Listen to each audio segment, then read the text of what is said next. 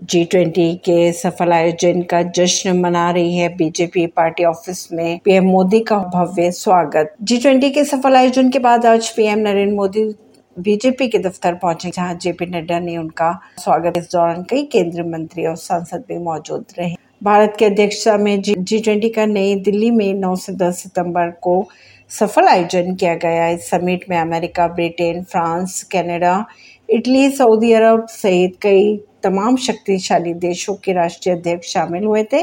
G twenty में नई दिल्ली घोषणा पत्र पर भी आम सहमति बन चुकी है। इसे भारत के लिए ऐतिहासिक क्षण भी बताया जा रहा है। इसी सब चीज़ों के सफल होने के मद्देनजर पीएम मोदी का आज भव्य स्वागत किया बीजेपी ऑफ़िस में परवीन नई दिल्ली से।